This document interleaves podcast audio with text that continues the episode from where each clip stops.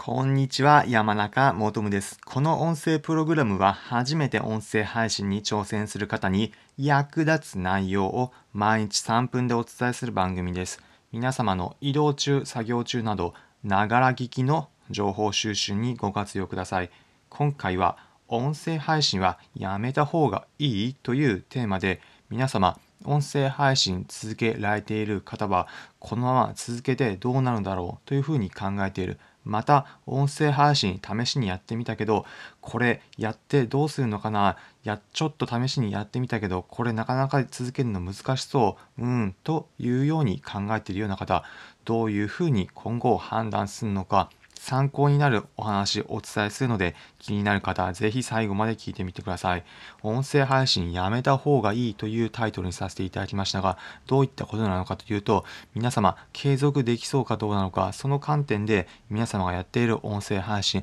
または他の発信手段など続けるかどうか検討してみることをお勧めします。なぜなのかというとそもそもいきなり例えば10投稿だったり10配信しただけでいきなり多くの方に知られるだったりそういった風になることはまずないからです。基本的には継続しないと皆様のやっている配信多くの方に届くことはないです、まあ、そもそも音声配信の場合であれば皆様どういった目的でやってるかこれはもちろん前提としてあります。皆様の中でただ自分の話していることは頭の中を整理するために音声配信をしているだったり話し方の訓練でやっているという方であれあればその目的で大丈夫ですしそれ以外に音声配信で自分がやっているような活動を多くの方に知っていただきたい。また自分の関心があることで多くの人とつながりを持ちたい。そういった考えでやっている方であれば音声配信は基本的にいきなり数コンテンツだけ配信してその目的に達するというよりは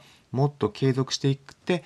最終的に自分がやりたい目的に達するというようなことが基本的なものとしてあります。その場合発信という手段だけで考えれば音声以外にもいくつかあります。例えば文字であれば Twitter やブログですし映像であれば YouTube また他にもインスタグラムや TikTok など様々な手段があるかと思います。その中で皆様いろいろと全部基本的に可能であれば全部やって発信して多くの方に知っていただきたいだったり接点を持ちたいというふうに思いますがそれ全部できるかっていうと基本的に全部できるという方はなかなかいないと思います。その時に考えていただきたいのが自分がどの発信媒体だったら合うかということです。これで考える時の視点としては2つあります。1つが自分が発信したいと思っているようなコンテンツがどの媒体に多くいるか。もう1つが自分がその媒体で継続しやすいのがこの2つです。基本的に自分が例えばやっていることで、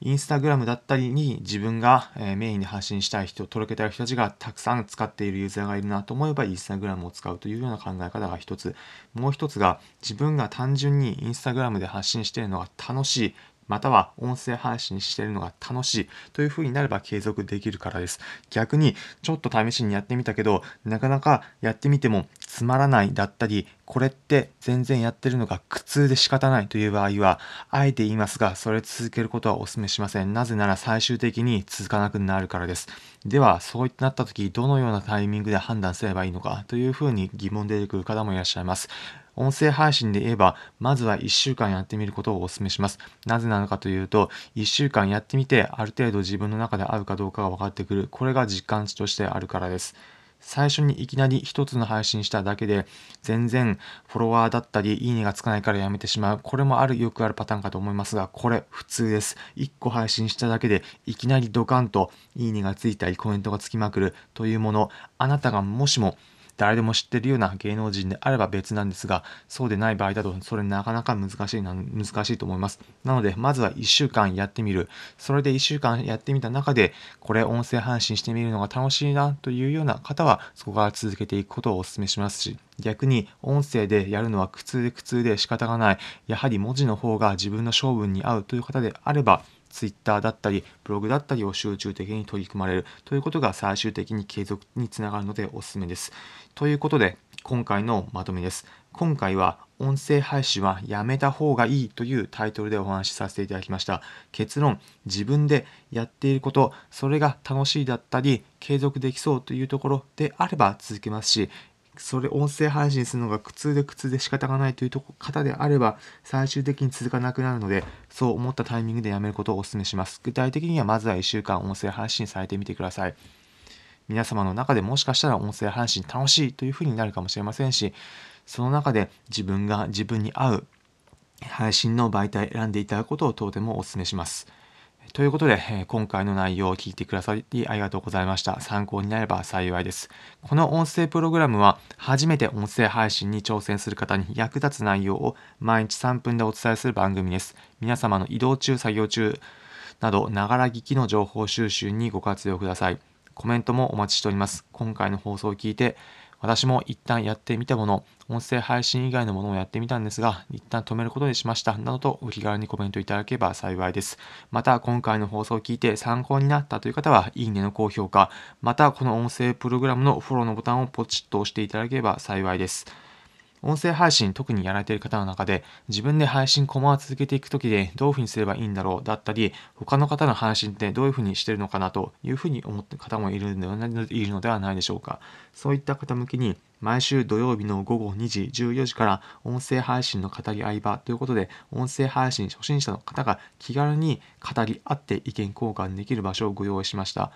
毎週土曜日午後2時、音声配信サービスのスタンド FM のライブ配信で山中もとむまたは音声配信のコツで検索していただいて参加いただければ幸いです。皆様の音声配信にぜひ活かしてみてください。それではお聴きいただきありがとうございました。皆様良い一日お過ごしください。また次回お会いしましょう。それじゃあ。